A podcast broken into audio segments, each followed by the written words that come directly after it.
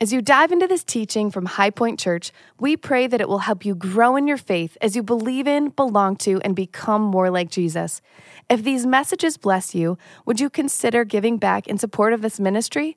You can give and learn more about High Point at www.highpoint.church. Well, we have some celebrating to do this weekend. And you know why? Because it is the 21st anniversary since High Point Church was launched in Glenbard South High School with a small group of faithful people to see uh, lives transformed. And we had this big celebration planned a year ago, one year ago, for the 20th anniversary. And who would have thought we would still be dealing with this pandemic all this time later? But I'm telling you, we are praising God for all that He's done over the past two plus decades. So thankful for Pastor Ron and Jody for stepping out in faith all those years ago, believing that God would do exceedingly more than we can ever ask or imagine.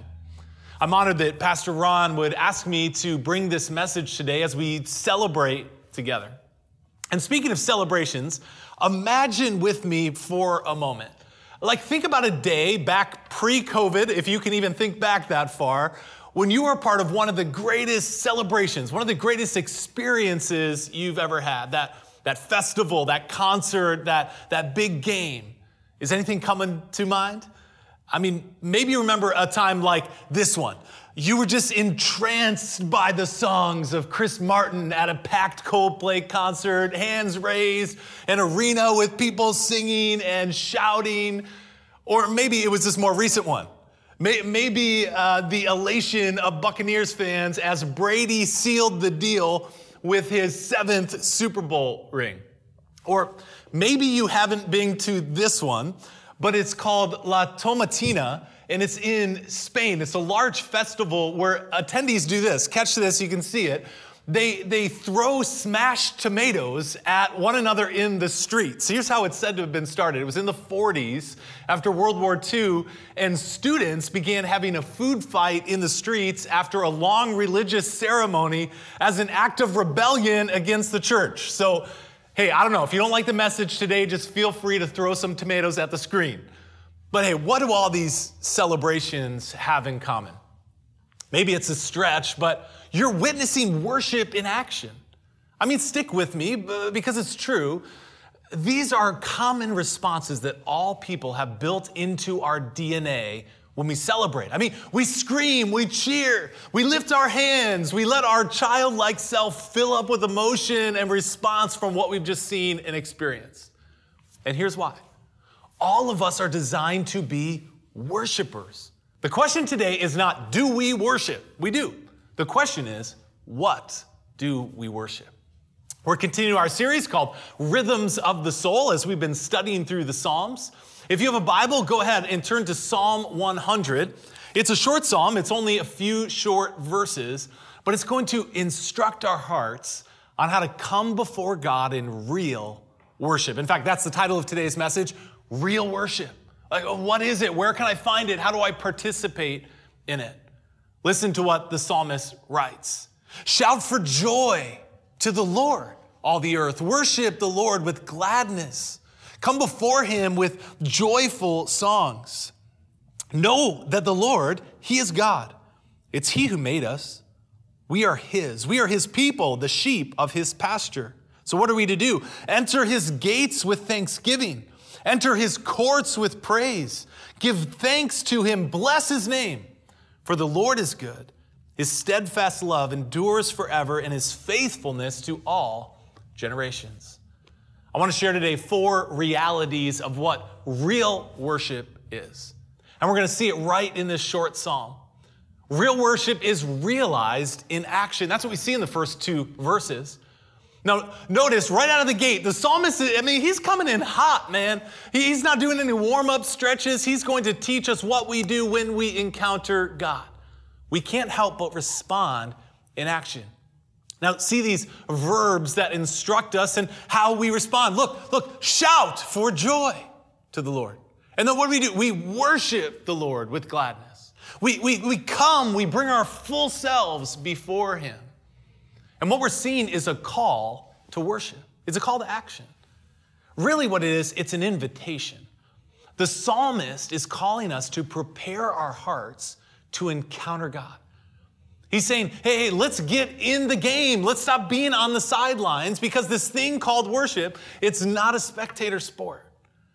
Now, I know worship can kind of feel like in elusive terms at times. I mean, what is it? Are, are, we, are we just talking about singing or am I, am, am I reading the Bible? Am I raising my hands? Am I praying? Well, yes, all of those things. But it's more than just those physical actions. Uh, what we're going to learn today is that, that it's at the heart of who we are. And worship is it's in the actions of our heart. Worship is really about the posture of our heart, all the things we do. And it's actually realized in every action and every choice that we make throughout the day. Maybe let's start with a few definitions that might be helpful. I think William Temple said it more eloquently than I could. Look how he defined worship. Worship is the submission of all of our nature to God. It is the quickening of conscience by holiness, the nourishment of mind with His truth, the purifying of imagination by His beauty, the opening of the heart to His love, the surrender of will to His purpose, and all of this gathered up in adoration. Now, in the Old Testament, there was a very structured way in which people would come before God, like we saw in verse 1. Uh, we see it demonstrated in the Old Testament temple, and the Jewish people would gather there for worship. And you might be asking, hey, what does the Old Testament temple have anything to do with how I worship Jesus today? Well, in the Old Testament, before Jesus came down to earth, worship was focused on obedience and obedience to God's law. There were sacrificial systems of worship that had to be followed precisely. It was very specific and very detailed in the way in which the Jews would come before God and worship. Animals would be sacrificed, uh, very specific offerings would be brought to an altar. It was calculated, it was precise, and sacrifice was the focus of their worship. Well, then Jesus came to earth, and what did Jesus say? He came not to abolish the law, but to fulfill the law. And as we worship today, we worship out of a place of not bringing all of these physical sacrifices, but remembering that Jesus fulfilled the ultimate sacrifice, that he died for you and for me. He was the sacrificial lamb. Catch this. Your heart became the temple. Today, the temple of your heart is where worship takes place. Let me say it like this maybe using the Old Testament temple as a picture for your own heart. Now, there was different rooms. This is just a, a very rough look at what the temple might have looked like. And there's different rooms within our heart that we can bring before God in worship. The way the temple was built is there was an outer court and then there was an inner court, and then what's called the, the Holy of Holies. This, the Holy of Holies actually had a, a bigger court around it that was called the court of the priests, or, or some would call it the holy place. And these were three distinct places that had three distinct purposes when it came to engaging with God. The outer court was a place of gathering. I guess you could call it the lobby of the temple, so to speak. It was a place for meetings and, and fellowship, discussing, talking with people. It was a place to initiate relationship. And in the same way, that's what's happening in the temple of our hearts. If real worship is realized in action, the first step, the outer court, is it's to enter in, to make the decision to come before God, like we see in verse 2. Uh, that we're going to worship the Lord with gladness and come before God. That's the choice that we make in the outer court of our heart. Think about it like this. Now, I'm going to make you jealous here for a minute, so get ready. When I was growing up, I had a friend whose dad's company had season tickets to see the Chicago Bulls. And we're talking the 90s here, all right? So we're talking like the Last Dance Bulls. They had four tickets. He was an only child. And so I would regularly get the invite to go see the Chicago Bulls in their prime. And I'm telling you, I had no business being there. I had no idea the magnitude of what we were witnessing at the time as a 12 year old. And I remember going to my first game and just showing up at the stadium was the highlight. I mean, I was pumped. And I saw that statue of MJ with his tongue out outside the United Center. And honestly, that would have been enough. Like, like that's it. Let's pack up. Let's go home. This was the greatest moment of my life. But of course, we didn't just pack up and go. We went inside the stadium. People were everywhere. There was buzz in the air. And then we started walking to our seats.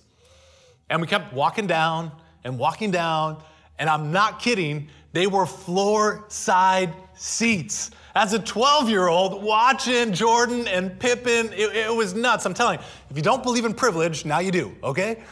And, but man, Jordan and Pippen were probably 15 feet away from me doing warm ups on the court. Now think about this. How excited in that moment do you think I was to see the Jordan statue out front? I could care less about the statue. He was standing right in front of me. And hey, this is the same opportunity we have in worship. Too many of us are satisfied standing outside with just maybe a knowledge or a picture, a statue of who God is, what we think He is. When the living, breathing God of the universe is waiting for us, welcoming us courtside, it's incredible. In real worship, God is inviting us into something so much greater real interaction with God and His Spirit. The question is are we going to remain in those outer courts, so to speak? Or are we going to enter into something greater?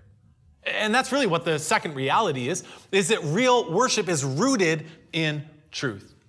So if the first two verses are an invitation, an invitation into the stadium, so to speak, into the temple, Verse 3 then starts to explain how we approach God in worship. And notice how it starts. First, we have to know God, know that the Lord, He is God, who He is, His character, and who He is in relation to us. Know that the Lord, He is God. It's He who made us, we are His. We are His people and the sheep of His pasture. Now, the knowledge that the psalmist is referring to here, it, this isn't head knowledge. This isn't the kind of knowledge you can learn in school or find in a book. This is courtside knowledge. I've been there, I've seen it, I've experienced it with my own two eyes. Experiential knowledge is to know that the Lord is God because why? I've experienced the presence of God. So, what are we supposed to know? Well, the first thing is this that He's the one true God. And that was significant in their day as this psalm was written, and it's significant in our day. Why? Because we have a tendency to make gods or make idols of things. And we see throughout the Bible that there's many people that would worship false gods. And the time this psalm was written, they were doing that as well. They were turning away from God to create their own idols. It was false worship, it wasn't real worship. This is why real worship has to be rooted in truth the truth of God's word, uh, the truth of who God is, and who we are in light of who He is. Now, look back at verse 3. Let's unpack it a little bit because we see in this first line, what do we see? We see to know God. It might sound basic, but, but even as we talk about worshiping false gods or things that we make a God in our life, we have a propensity to distort who God is the God revealed in this Bible. But then we see what? He who made us. What he's referring to is to know that God is our creator. He made us. We are made by God. He knows everything about you. He's the master builder, and you are his master creation. And then know that for those of us who choose to follow him, what does he say? I mean, we're his children, we are his people. And that's just a reminder for you to know that, like, you are not alone. We're his children together in this huge family called the church. We're his people. And then the last one's kind of a little bit interesting. It ends with, and the sheep of his pasture. Now, now, now listen, remember, this is what he's trying to say that God is going to protect you. That's the shepherd's job. The shepherd's job was to protect his flock, to stave off the wolves who wanted to attack the sheep. And every good shepherd is the protector of his pasture, the protector of the sheep. So, what is this all saying? Well, back to the temple of our heart, there's a shift that's taking place. If you're going to leave the outer court of the temple of your heart and enter into the inner courts. In the Old Testament, the inner courts was only for those who were true followers of God, for the Israelites. And this is a mindset shift as we enter into worship. Hey, if I can just share my heart for a minute, too many of us, we just remain out here in the outer courts. And I'm not saying you don't worship God out there, but I'm saying sometimes it can just stay on the surface. And we miss the opportunity to truly go into the deeper place with God. I said that there were three distinct places the outer court, the inner court, and then the Holy of Holies. And, and if the outer court is a place of invitation, that's what it is. We're invited into worship. Then the inner courts is a place of surrender and a place of sacrifice. In the inner courts, it requires shifting in our hearts, real relationship, real connection with God. Now, the inner courts is where the altar would have been positioned to bring those sacrifices and those offerings to God. And listen to this in the inner court of your heart, you and I, we come as the sacrifice. We offer ourselves to God. But the sacrifices we offer, they're not physical sacrifices, they're spiritual sacrifices, saying, God, I surrender my whole life over to you. It's like we see in Romans 12, where it says, We present ourselves as living sacrifices, holy and acceptable for, to God, because this is what? Our spiritual act of worship. Here's what I think the songs of the inner court sound like the songs of the inner court sound like, God, use me. God, change me. Uh, shape me, mold me to look more like you. God, remind me of your goodness. God, I thank you again for the sacrifice that you made by sending Jesus to the cross to take my sin. The sound of the inner court of your heart is one of surrender and one of submission. And here's why we choose in the inner courts to surrender and to submit to God because we acknowledge the truth of who God really is. I've heard it said like this, and I like it four great truths about God and about us. God is what? Great. So, what does that mean? Hey, I don't have to be in control. I can let God be in control. God is glorious. Man, I don't have to fear anything, I don't have to fear others. God is good, so we don't have to look elsewhere. All the goodness that we need in this world can be provided by God. And last, God is gracious, so I don't have to prove myself. I just bring myself to God in worship. But let's not end there because there's another room that we can enter into in this real worship. Real worship is revealed in spirit. Now, first, notice that, that, I'm talking a lowercase spirit. Yes, it's revealed by the Holy Spirit as well, but that's not specifically what we're talking about. We're talking about our spirit, that we bring our whole selves, our mind, our body, our soul, our spirit into our time of worship. And we now see in verse 4 how. Like, how do I position myself before this holy God? So we start to see the posture of worship because it's an appropriate question. I mean, how do I approach God? Well, well, look how we approach God. Enter his gates with thanksgiving. Be thankful for all God has done. And his courts with praise. Give thanks to him and bless his name. We enter the presence of God with awe and adoration. I mean, we see it right there thanksgiving, praise. Why? Well, because what we just saw the greatness and the gloriousness, the goodness and the graciousness of God that we know to be true. Pastor Ron shared about this a couple weeks ago, but that's what's described in John 4 23 and 24. It's one of my favorite passages of scripture on the topic of worship. It says this But the hour is coming, is now here, when the true worshipers will worship the Father in spirit and in truth. For the Father is seeking such people to worship him. God is spirit, and those who worship him must worship in spirit and truth. One translation says that the Father is searching for such people. I, I love that picture. I, as I was a worship leader for the first decade of my ministry, I always had that picture in my mind when I was leading worship. that God was looking down into the sanctuaries, just like ours, and, and He was just kind of scanning the crowd and scanning the room, searching for us. Where are my genuine worshipers? Bringing Him worship in spirit and truth. It's a powerful image. Well, hey, like, give me the Holy of Holies, man. I mean, let, let, let's get in there. This, the holy place that's surrounded in the Holy of Holies in the middle. Well, the Holy of Holies in the Old Testament was the dwelling place of God's presence. If we had described that, this is a place of adoration. This is a place of pure adoration and awe to God. Now, here's the interesting thing about the Holy of Holies only one person, a priest, was allowed to enter the Holy of Holies once a year. In, in the court here that was called the Holy Place, the court of the priests, and they would literally do this. They would tie a rope around the priest's foot or waist as the, the presence of God, think about this, was so mighty and so holy, they, they, they might need to pull the priest out of the Holy of Holies. It's kind of like when my kids try to tiptoe into the room while my wife Sarah is sleeping on one of the few days she actually gets to sleep in. And I'm like running down the hall with a lasso trying to keep them from waking up Mama Bear because nobody wants to wake up Mama Bear on her sleeping day. But seriously though, it's this remarkable picture that our sinfulness is so much to bear in the presence of our Almighty God. The glory of God brought into a whole new perspectives in the Holy of Holies of your heart. It's the deepest place of your heart. And that's the place that God wants to meet you in worship.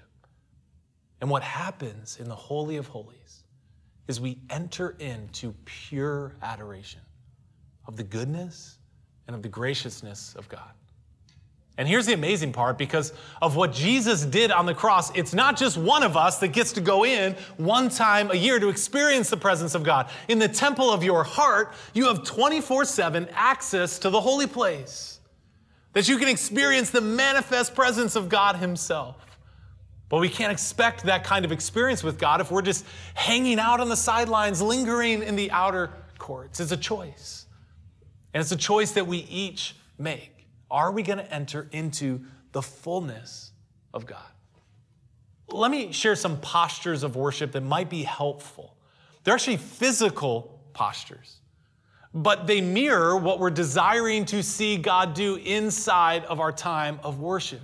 It's said that 80% of all communication is nonverbal, and I'm telling you, that can apply to our worship as well. It becomes our outward expression of an internal reality. And there are many ways we see throughout the Bible, but let me just give you a few postures, really practical for how we worship both corporately and personally. You might see it around in, in, a worship center at a church service, and you're like, man, what are those people doing? What is this all about?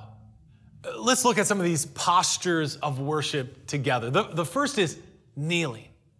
I mean, kneeling before God, it, it's a posture of submission, it's, it's a posture of surrender to God. When I get down on my knees, it's a powerful way of saying, God, I'm not in control, but you are fully in control. I give my life to you. Psalm 95 says it like this Oh, come, let us worship and bow down. Let us kneel before the Lord, our Maker. Another posture is just opening up your hands. This is a posture of receiving. Opening your hands to God is a way of saying, God, speak to me. God, speak truth into the situation I find myself in. Fill me again with your comfort and guidance and lead me through the circumstances of this life. Psalm 85 says it like this Let me hear what God the Lord will speak. For he's going to speak peace to his people, to his saints, but let them not turn back to folly. And then a third posture is this it's raising our hands. Raising our hands is a posture of adoration and a posture of praise. When you raise your hands, you're saying, God, I worship you. I adore you. I give all my admiration and praise. I'm reminded of your goodness to me. I'm reminded that you are who you say you are. And I will always place my trust in you. I will always put you in first place. Psalm 63 says it like this So I will bless you, God, as long as I live. In your name, I will lift up my hands. I remember a few years ago, I was leading worship with my wife Sarah, and we were singing one of those holy of holies type songs. I mean, God, God, we give you the glory, pure adoration. And I paused in the moment during the song and I said, Hey, if you're comfortable, would you, would you raise your hands in the air as a physical symbol that you choose to exalt God in this moment? And I saw the hesitation on some people's faces, like, man, I've never done that before. This doesn't feel natural. But hands begin to raise all around the room. And then if you're super spiritual, you can put both hands up. That's the double hander, okay? But, but, but, but, we, but we sang, Holy, holy, holy is the Lord God Almighty who was and is and is to come. With all creation I sing. Praise to the King of Kings. You are my everything, and I will adore you. Here's what happened after the service. A guy walked up to me, and, and this is like a dude's dude, okay? I think the last time he had his hands in the air, I mean, it included a Bud Light and a Bears jersey, all right? Uh, but, but, but here's what he said to me I've never done that before. When you asked, I didn't want to do it. But as I raised my hands, something unlocked inside of me when it comes to worship. I felt like a, a little kid lift, lifting up my hands for my dad to pick me up and pull me in. And he said, it was the first time I ever really understood what we were doing when we sang together at church. The physical posture unlocked the posture of his heart. I mentioned it before, but my wife Sarah and I have spent years leading worship together, and I wanted her to join me. And we want to take a moment to experience this kind of real worship right now. To worship God right in the middle of the message and to put the message into practice. If you're in one of our worship centers or if you're at your house right now, would you do this? Would you stand right now together? And as we stand, I just want to ask would all of us close our eyes? Nobody's looking at you, nobody's watching you right now and ask God in this moment what posture of worship do I need to put into practice right now?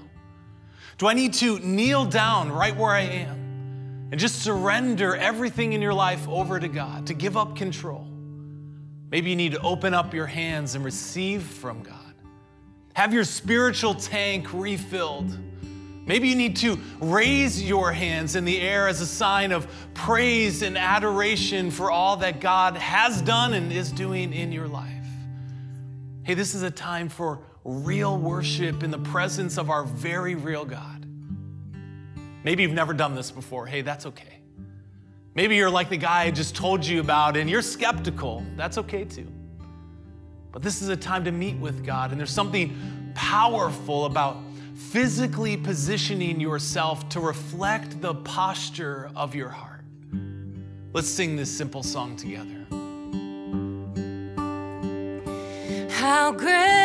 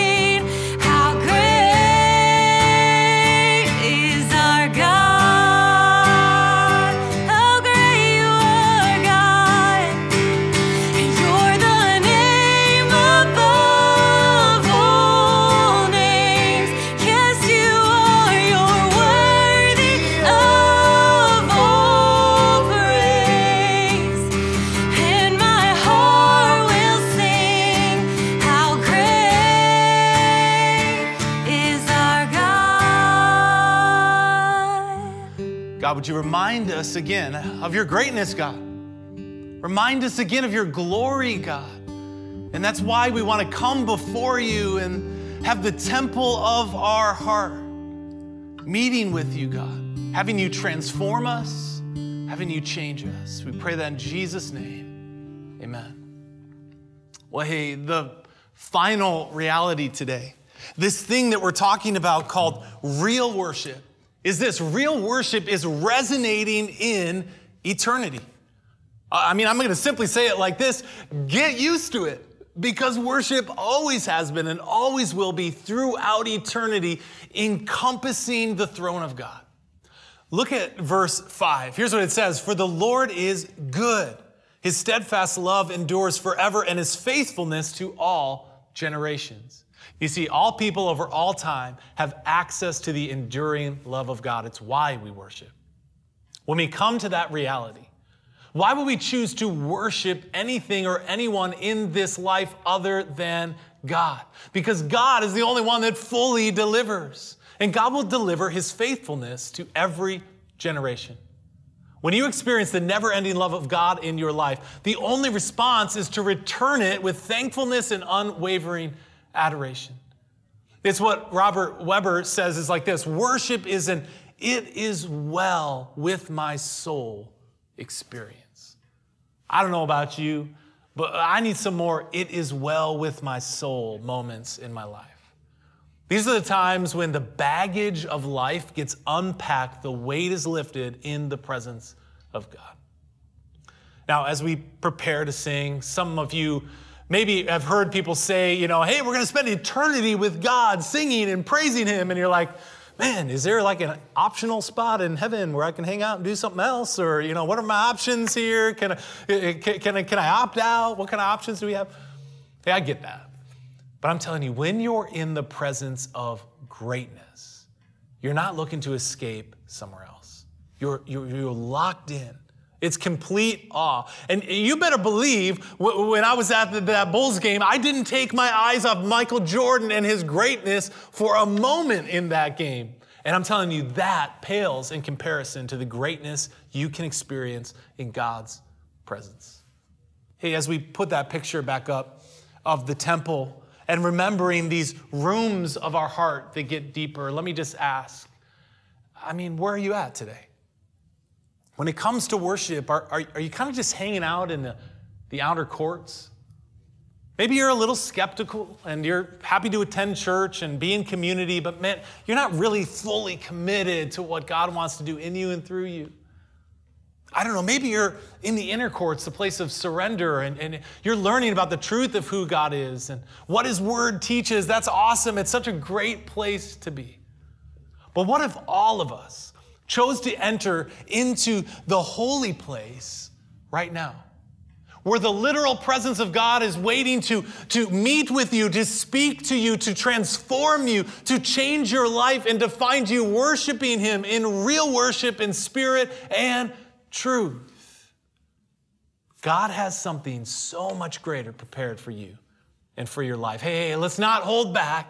Let's worship God together right now.